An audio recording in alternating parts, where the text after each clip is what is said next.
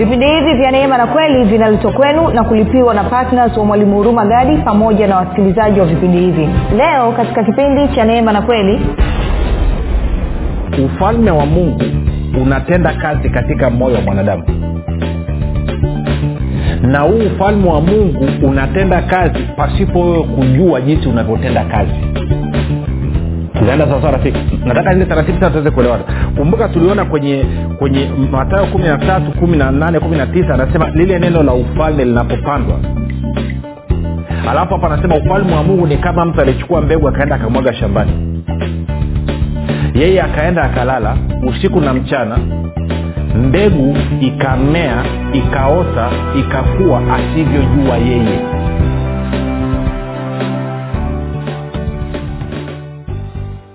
popote pale ulipo rafiki ninakukaribisha katika mafundisho ya kristo. Jina langu naitwa urumagadi ninafuraha kwamba umeweza kuungana nami kwa mara nyingine tena ili kuweza kusikiliza kile ambacho bwana wetu yesu kristo ametuandalia.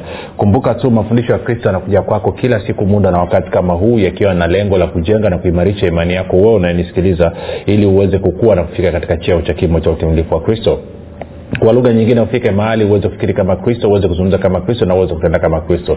Kufikiri kwako rafiki kuna mchango wa moja kwa moja katika kuamini kwako. Ukifikiri vibaya utaamini vibaya lakini kama utafikiri vizuri utaamini vizuri. Hivyo basi fanya maamuzi ya kufikiri vizuri na kufikiri vizuri ni kufikiri kama kristo na ili uweze kufikiri kama kristo unabudi kuwa mwanafunzi wa kristo na mwanafunzi wa kristo anasikiliza na kufuatilia mafundisho ya kristo kupitia vipindi vya neema na kweli tunaendelea na somo letu linalosema uh, maajabu ya ufalme katika moyo maajabu ya ufalme ama maajabu ya ufalme wa mungu katika moyo na tumesha kipindi chetu cha pili siku ya leo uh, na leo nataka tupige hatua tena lakini nikumbushe tu pia unaweza ukapata mafundisho yao katika youtube katika google podcast apple podcast na spotify. Kote tunapatikana kwa jina ya mwalimu huruma gadi.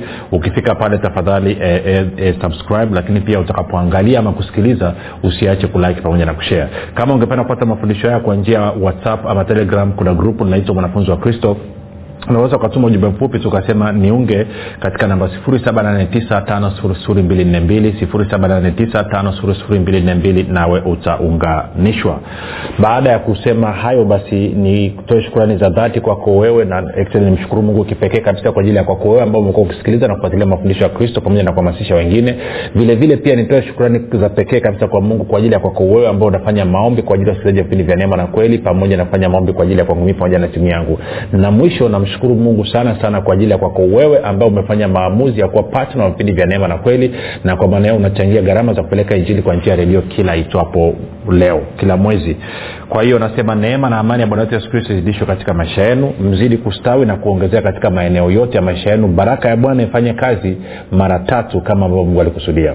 Baada ya kusema hayo basi nikukaribishe pia wewe ambao umenisikiliza kwa mara ya kwanza siku ya leo. Najua ndo mtakatifu ndo amekusababisha kukutana na mafundisho haya na mafundisho haya ni tofauti kidogo na ulivyozoea kuyasikia. Kwa hiyo ukikutana na kitu kiko tofauti kidogo kinakinzana na kufikiri kwako hebu usikasirike ukazima redio ama ukatoka kwenye grupu. Tafadhali nipe siku tatu mfululizo.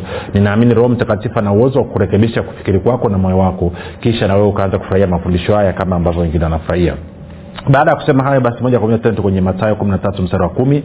Ni kukumbushe tu kile ambacho tulikianza kukiangalia jana alafu tupige hatua. Matayo kumi na tatu kumi baada ya bwana yesu kutoa e, mfano wa mpanzi mitume wanamfata namuuliza mstari wa kumi hadi kumi na mbili. Wakaja wanafunzi wakamwambia kwa nini wasema nao kwa mifano? kumi na moja. Akajibu akawambia ninyi mmejaliwa kuzijua siri za ufalme wa mbinguni bali wao hawakujaliwa kwa hiyo anasema ninyi wanafunzi wanafunzi wa kristo wamejaliwa kuzijua siri za ufalme wa mbinguni. Sasa anasema wao hawakujaliwa wao wakina nani? Maana sangine hivi vitu tunaweza tukapita haraka haraka sana lakini uh, uh, sangine tuna, tuna tu, hawa walikuwa ni makutano ambao walikuwa wamekuja. Na kwa maana hiyo tunakumbuka wakati bwana yesu anaanza huduma yake alikuwa ametumwa kwa nyumba ya israeli ama ametumwa kwa waisraeli ama ameenda kwa wayahudi wenzake. Na kwa maana hiyo hilo grupu ama hayo makutano aliokuwa akizungumza nayo yalikuwa ni makutano ya waisraeli makutano ya wayahudi. Sasa ili usilisahau usilisahau kabisa. Na usisahau pia kuna bwana yesu alitoa mfano kama unakumbuka ukiwa unasoma kwenye bibilia akasema kuna mtu mmoja alikuwa ana shamba alafu akawapangishia wakulima. Alafu baada ya muda akatuma wafanyakazi wake ili aende akapate matunda ama mavuno. Alafu wakawakamata wale wafanyakazi wakawapiga. Baadae akatuma na mwingine akawapiga akawaua. Baadae akasema nitamtuma mwana wangu wa pekee najua atamuheshimu walivyomuona wale wakulima wakasema kwamba huyu ni mwana pekee wa yule bwana tumuue ili tuchukue shamba letu. Na kisha wakamuua yule mtoto. Kwa hiyo bwana yesu anauliza okay watafanyaje hao watu of course mafarisayo na wengine nawaendesha sheria sema of course atawanyang'anya lile shamba alafu atawapa watu wengine ambao watampa matunda kwa wakati. Akasema ndivyo itakavyokuwa kwenu. Ufalme wa mungu utanyang'anywa alafu utapewa taifa lingine. Kwao ufalme wa mungu ulikuja kwa waisraeli lakini wao hawakujaliwa kuzijua siri za ufalme wa mungu. Kwa hiyo hapo nataka ulijue hilo. Kwa lakini anasema kwa leo hii wayahudi hawa ambao walikuwa wanamwamini yesu tungeweza kusema ni kama wakristo kwa ujumla. Lakini sio wakristo wote walioko makanisani leo hii ni wanafunzi wa kristo sio. Tuna wanafunzi wa musa tuna wanafunzi wa yohana mbatizaji tuna wanafunzi wa hichi wakili wakili lakini ni wachache mno ambao ni wanafunzi wa kristo. Na anasema wanafunzi wa kristo ndio waliojaliwa kuzijua siri za ufalme wa mungu. Sasa angalia mstari wa kumi na mbili anasema anasema kwa sababu hiyo sasa kwa sababu hiyo yeyote mwenye kitu atapewa naye atazidishiwa tele lakini yeyote asiye na kitu hata kile alichonacho atanyanganywa. Na jana nilijaribu kukuonyesha ama kipindi kilichopita nijaribu kuonyesha kwamba ufalme wa mungu unatenda kazi katika mfumo wa kibepari kwamba aliye na kitu anazidishiwa tele asiye na kitu hata kile kidogo alichonacho kinaondoka na nikakwambia kwamba mimi na wewe lazima tuwe tayari kufanya maamuzi ya kukubaliana na mungu na kukubaliana na vile ambavyo ufalme wake unatenda kazi kama tunataka kupata matunda ambayo yesu kristo aliyasema katika matayo 6 31 na 33 tuko sawasawa sasa nataka tupige hatua kidogo. Kwenye mstari ule wa 18 na wa 19 anasema basi ninyi sikilizeni mfano wa mpanzi. 19 kila mtu alisikiapo neno la ufalme asielewe huja yule mwovu akalinyakua lilipopandwa moyoni mwake huyo ndiye aliyepandwa karibu na njia. Kwa anasema ninaposikia neno la ufalme ili neno la ufalme linakwenda kwenye moyo wangu nikipata ufahamu nikipata uelewa ili neno linabakia linaanza kumea. Lakini nisipopata uelewa nisipopata ufahamu ili neno linakuja kunyakuliwa na ibilisi. Ibilisi anakuja kuliondoa kutoka katika moyo wangu. Tunakwenda sawasawa okay. Sasa ukiwa na hilo kichwani nataka tende kwenye marko. Mlango wa nne. Sasa kumbuka kufuatana na hicho tulichosoma hapo anasema neno la ufalme linapandwa katika moyo. Tungeweza tukasema hivi zile mbegu neno la mungu linatenda kazi kama mbegu. Ama ufalme wa mungu unatenda kazi kama mbegu. Na moyo wa mwanadamu ni shamba moyo wa mwanadamu ni shamba. Sasa tukiwa na hilo angalia marko 4 hadi 29 sorry. Marko 4 hadi 29 anasema akasema ufalme wa mungu mfano wake ni kama mtu aliyemwaga mbegu juu ya nchi. Kwao tunafahamu mbegu ni neno na tunafahamu nchi ama ardhi. Hebu naomba nisome kwenye, nani, nisome kwenye, kwenye biblia ya, ya neno. Maanake sengine kiswahili cha zamani wanavyosema nchi mji wachaga hawa. Kwenye biblia ya neno anasema hivi pia akawaambia ufalme wa mungu unafanana na mtu apandaye mbegu shambani. Supa kabisa ameweka vizuri kabisa. Anasema ufalme wa mungu unafanana na mtu apandaye mbegu wapi? Shambani. Anasema akiisha kuzipanda usiku na mchana akiwa amelala au ameamka mbegu huota na kukua pasipo yeye kujua ikuwavyo. Udongo huifanya iyote kuwa mche alafu suke kisha nafaka kamili kwenye suke lakini nafaka inapokuwa imekomaa mara mkulima huingia shambani na mundu wa kuvunia maana mavuno yamekuwa tayari. Kwa hiyo basi moyo ni shamba. Neno la mungu ni mbegu. Okay tukiwa na hilo. Anasema hivi ufalme wa mungu umefanana na mtu apandaye mbegu shambani alafu anasema akiisha kuzipanda usiku na mchana akiwa amelala au ameamka mbegu huota na kukua pasipo yeye kujua ikuavyo. Kwao anasema mtu akishapanda mbegu katika shamba anakwenda zake nyumbani anakuwa amelala usiku na mchana anaendelea na maisha yake ya kila siku. Wakati huo huo kule shambani mbegu inaanza kukua huyu mtu asivyojua. Kwa lugha nyingine alipopanda mbegu katika shamba tu alikuwa amemaliza kazi yake kwa hiyo ile mbegu inashirikiana na shamba alafu mambo anaanza alafu angalia mstari unaofuata anavyosema mstari wa ishiri anasema udongo huifanya yote kuwa mche. Udongo huifanya yote kuwa mche. Okay. Kwenye tafsiri ya anasema ile tafsiri ya kawaida anasema akiisha kuzipanda mstari wa ishiri saba usiku na mchana akiwa amelala au ameamka mbegu huota na kukua pasipo yeye kujua ikuavyo. Udongo huifanya yote kuwa mche. Udongo huifanya yote kuwa mche. Sasa tene taratibu. Maana yake nini? Maana yake ni hii. Anasema ufalme wa mungu unatenda kazi katika moyo wa mwanadamu na huu ufalme wa mungu unatenda kazi pasipo wewe kujua jinsi unavyotenda kazi. Tunaenda sawasawa rafiki? Nataka nile taratibu sana tuweze kuelewana. Kumbuka tuliona kwenye kwenye matayo kumi na tatu kumi na nane kumi na tisa anasema lile neno la ufalme linapopandwa. Alafu hapa anasema ufalme wa mungu ni kama mtu alichukua mbegu akaenda akamwaga shambani. Yeye akaenda akalala usiku na mchana mbegu ikamea ikaota ikakua asivyojua yeye na kama mbegu basi ni ufalme wa mungu maanaake ni kwamba ufalme wa mungu unatenda kazi pasipo wewe kujua. Ndo hasa ninyi mmejaliwa kuzijua siri za ufalme wa mungu. Kwao unatakiwa ujue hilo. Shida ya watu wengi huwa wanajaribu kuumiza kichwa. Kwa mfano ameachilia imani yake kwa ufalme wa mungu ili aweze kupata abcd baadaye anakaa anaanza kuumiza kichwa kwamba sasa hicho kitu kitakujaje kitapatikanaje kita, kita. ukishaanza kufanya hivyo maanaake ni kwamba unafukua mbegu yeye amesema kwamba usivyojua wewe. Kwamba ufalme wa mungu unatenda kazi katika moyo wako pasipo wewe kujua. Anasema okay. Ntaenda taratibu sana tuweze kuelewana hapa. Tusipoelewana hapa tupige hatua. Angalia.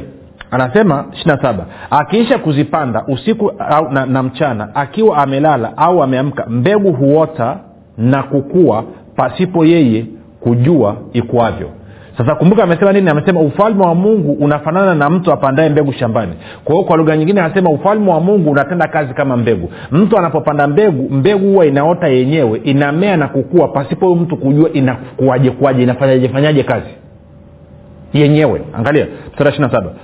Akiisha kuzipanda usiku na mchana akiwa amelala au ameamka mbegu huota na kukua pasipo yeye kujua ikuavyo tunaweza ukasema hivi ufalme wa mungu hutenda kazi pasipo mtu kujua jinsi unavyotenda kazi.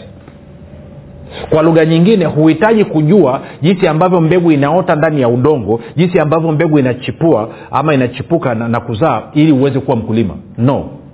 Unachotakiwa kujua wewe tu ni namna ya kuchukua hiyo mbegu ukaitia shambani ukishaitia shambani huo umemaliza kazi yako. Mbegu inajua yenyewe namna ya kukua kuota na kukua lakini pia angalia mstari wa ishiri nane. Mstari wa ishiri nane anasema udongo huifanya yote kuwa mche kwa anasema udongo huifanya yote mbegu inakuwa inamea na kuota inavyojua yenyewe lakini pia udongo ndo unaofanya ile mbegu ikuwe iwe mche sasa maana yake nikumbuka udongo ndo moyo wako shamba moyo wako. Kwa hiyo lugha nyingine anasema kwamba moyo wako ndio unaosababisha ufalme wa mungu utende kazi na kukuletea kile kitu pasipo wewe kujua.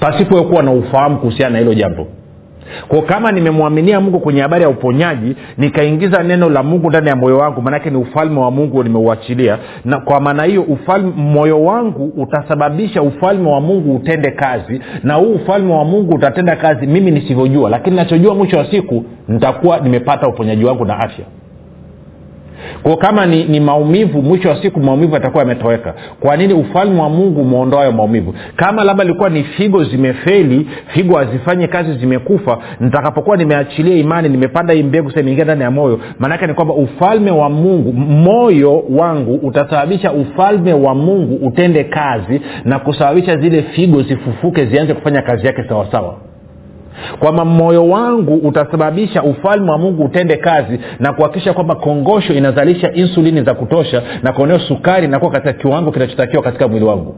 Sasa sihitaji kujua huu ufalme wa mungu unafanyaje fanyaje kazi. Na wala sihitaji pia kwenye kwenye habari ya moyo natakiwa nijue kwamba niwe naokaa kwamba moyo wangu unafanya kazi siku zote.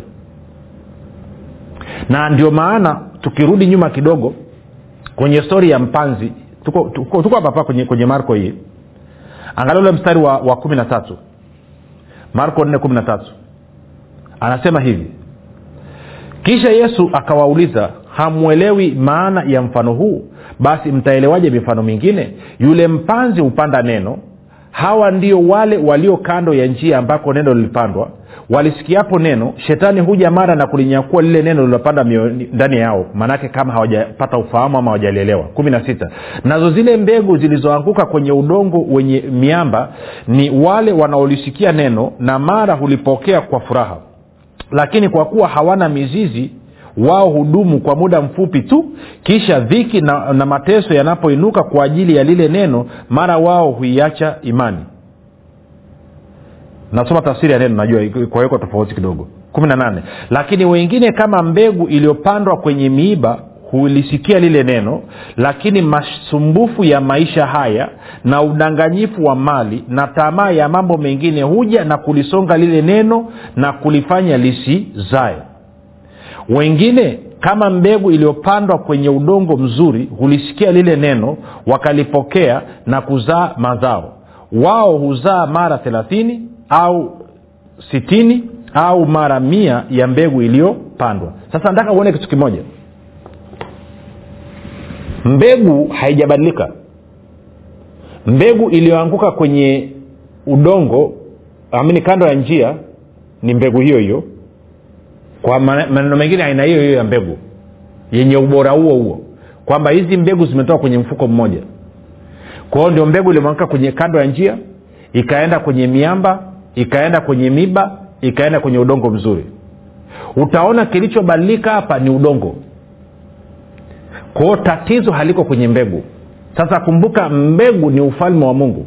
Kwao tatizo siku zote huwa haliko kwenye ufalme tatizo liko kwenye aina ya udongo na tunafahamu udongo ni moyo. Kwa hiyo ina maana aina ya moyo ndio itakayosababisha ule ufalme utende kazi na kuzalisha kwa kiasi gani. Kwa sababu ufalme huu ni wa mungu ufalme siku zote unaleta matokeo yale yale. Ufalme unajua namna ya kutenda kazi yake. Lakini huu ufalme unatenda kazi ukiwezeshwa na moyo tunakwenda sawa rafiki? Tutarudia tena. Ufalme wa mungu unatenda kazi ukiwezeshwa na moyo. Na kwa maana hiyo moyo wako ni wa muhimu sana katika kusababisha ufalme wa mungu kutenda kazi katika maisha yako na kwa niaba yako sasa kumbuka kwenye matayo 631 hadi 33 bwana yesu anasema msijisumbue basi mkisema tule nini tunywe nini tuvae nini. Mambo hayo yote huangaikiwa na watu wasiomjua mungu. Na baba yenu wa mbinguni anafahamu ya kuwa mnahitaji mambo hayo yote. Bali utafuteni kwanza ufalme wa mungu na haki yake na hayo yote mtazidishiwa. Kwa hiyo bwana yesu anasema kwamba mungu ametengeneza utaratibu kwamba watoto wake na watu wake walioko ndani ya ufalme wake wanahudumiwa na hii serikali ya mungu na huu ufalme wa mungu lakini ili huu ufalme wa mungu uweze kukuhudumia wewe basi huu ufalme wa mungu unatenda kazi ukitokea ndani ya moyo wako. Kwa lugha nyingine ufumbuzi wa changamoto zote ulizonazo majibu yote ambayo unayataka katika maisha yako ya kila siku majibu hayo yako ndani ya moyo wako. Ni kuhakikisha ufalme neno la ufalme neno la ufalme ni kuhakikisha kwamba unaruhusu ufalme wa mungu utende kazi kutokea katika moyo wako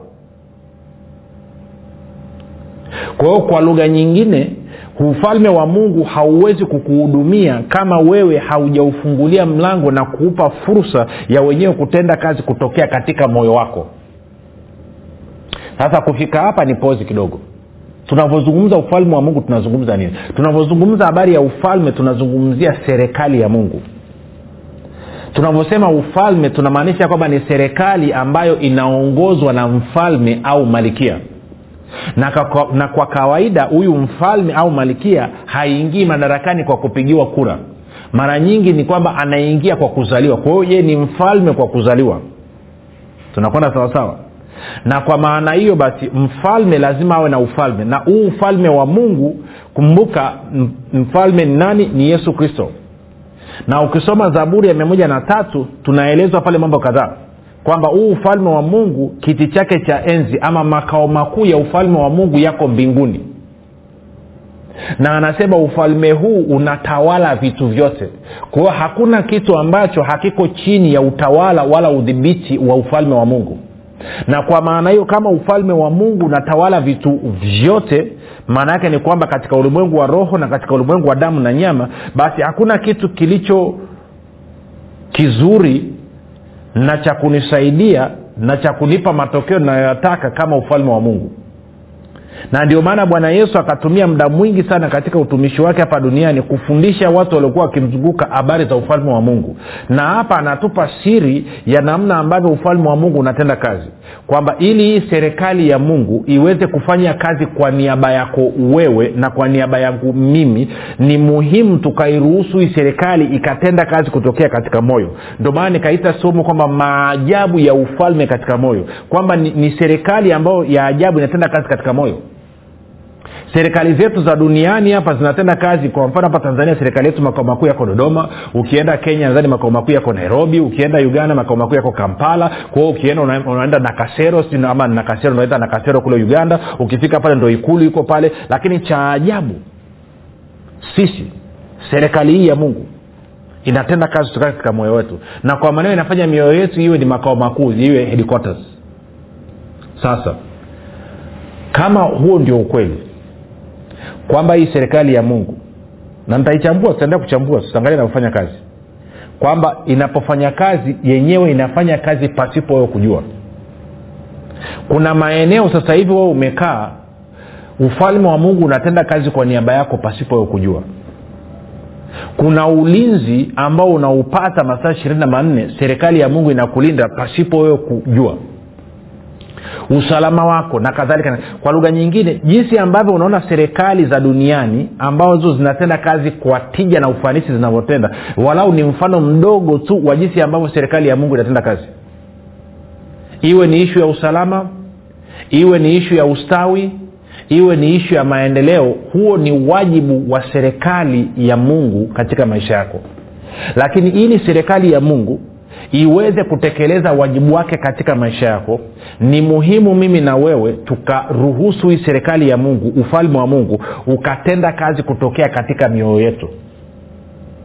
Na ili serikali ya mungu iweze kutenda kazi katika mioyo yetu ndio swala zima la imani linapokuja ama swala zima la kuamini. Kwa lugha nyingine kwenye moyo ndio mlango ama ndio gate ndio lango la kuruhusu ufalme wa mungu utoke rohoni uje katika ulimwengu wa damu na nyama. Ndo exchange sehemu ambayo mabadilishano yanafanyika. Kwa lugha nyingine kwenye moyo wako ndo kuna switch ndio kuna mlango ndio kuna gate ndio mahali ambapo ruhusa inatolewa ya ufalme wa mungu kutenda kazi hapa duniani. Kwa hiyo pasipo moyo wako ufalme wa mungu hauwezi kutenda kazi hapa duniani kwao nani unaanza kuona jinsi ambavyo moyo wako ni wa muhimu sana katika kukumbuka. Ufalme wa mungu kazi yake ni kukuhudumia wewe na kukutana na mahitaji yako yote. Kila hitaji ambalo unalihitaji na kila jibu ambalo unalihitaji kutoka kwa mungu linatekelezwa na ufalme wa mungu. Ukilielewa hilo itakufanya uwe makini sana kwenye kujifunza kuhusiana na hichi ambacho tunakizungumza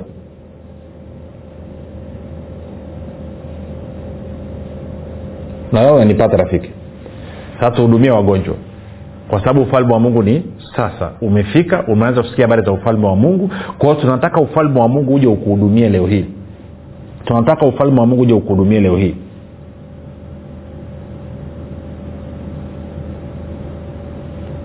Weka mkono wako kwenye kifua weka mkono wako kwenye kichwa. Katika jina la yesu kristo wa nazareti baba asante kwa ajili ya ndugu ambaye ananisikiliza. Uponyaji huu ni wa kwake kwa sababu ya kile ambacho yesu kristo amekifanya. Na kwa sababu hiyo ninambariki sasa hivi ninampatia huo uponyaji. Katika jina la yesu kristo wa nazareti asante kwa maana kila aina ya maumivu yote yanakoma na yanatoweka sasa hivi. Katika jina la yesu kristo wa nazareti asante kwa maana uzima wako na afya yako inaingia kutoka katika utosi kuanzia kwenye utosi wake mpaka kwenye unyayo.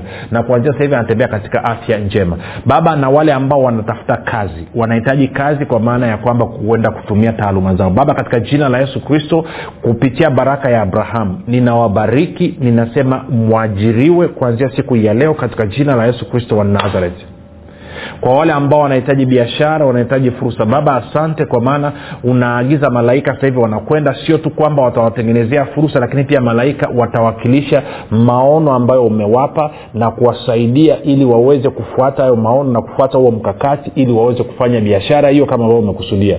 Baba katika jina la yesu kristo wa nazareth wale wote ambao na biashara zao zinapata hasara nasema hiyo hasara inakoma leo hii. Katika jina la yesu kristo hiyo hasara ni laana na kristo aliwakomboa kutoka katika laana kwa maana hiyo hiyo laana haina nafasi ya kufanya kazi katika maisha yao. Natamka kwamba kuanzia sasa hivi ni baraka ya bwana inafanya kazi katika maisha yao. Na kwa kuwa baraka ya bwana utajirisha natamka kwamba kuanzia sasa hivi biashara zao sio tu kwamba zinatajirika na kustawi lakini biashara zao zinakuwa ni chanzo cha furaha na amani katika maisha yao. Katika jina la yesu kristo wa nazareth. Baba asante kwa kuwa umenisikia na ndivyo ilivyo na ndivyo ilivyo na ndivyo ilivyo. Hakuna chochote kinachoweza kubadilisha ndugu jaribu kufanya kile ambacho ulikuwa uwezi kufanya. Jaribu kuzunguka. Kuna mtu ulikuwa unasumbuliwa na goti la kushoto linauma linakwenda mpaka kuanzia kwenye goti kuteremka mpaka kwenye kwenye sehemu ya kukanyagia katika jina la yesu kristo hayo maumivu yanatoweka. Simama sasa hivi chuchumaa simama chuchumaa simama takuta maeleze mungu ambacho amekifanya. Tutumie ushuhuda wako edha rekodi kwa whatsapp ama tuandikie tunataka jina lako uko wapi na umefanyiwa nini na mungu. Tukusane kesho muda na wakati kama huu. Kumbuka yesu kristo yesu ni kristo na bwana na jina langu naitwa huruma gani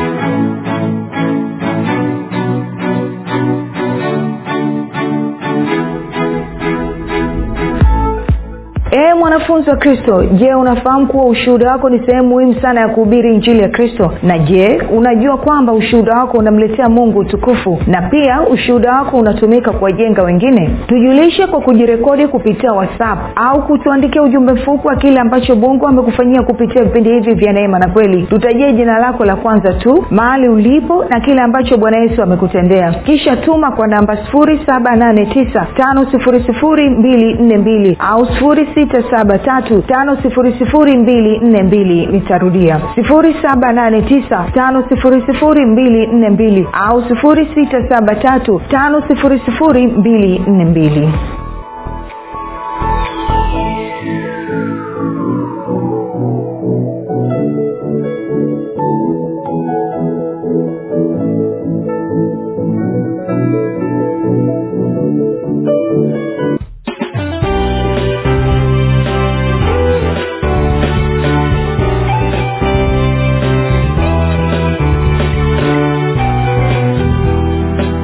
umekuwa ukisikiliza kipindi cha neema na kweli kutoka kwa mwalimu hurumagadi kwa mafundisho zaidi kwa njia ya video usiache kusubscribe katika youtube channel ya mwalimu hurumagadi na pia kumfuatilia katika apple podcast pamoja na google podcast. Kwa maswali maombezi ama kufunguliwa kutoka katika vifungo mbalimbali vya ibilisi tupigie simu namba 7645242 au 7895242 au 6735242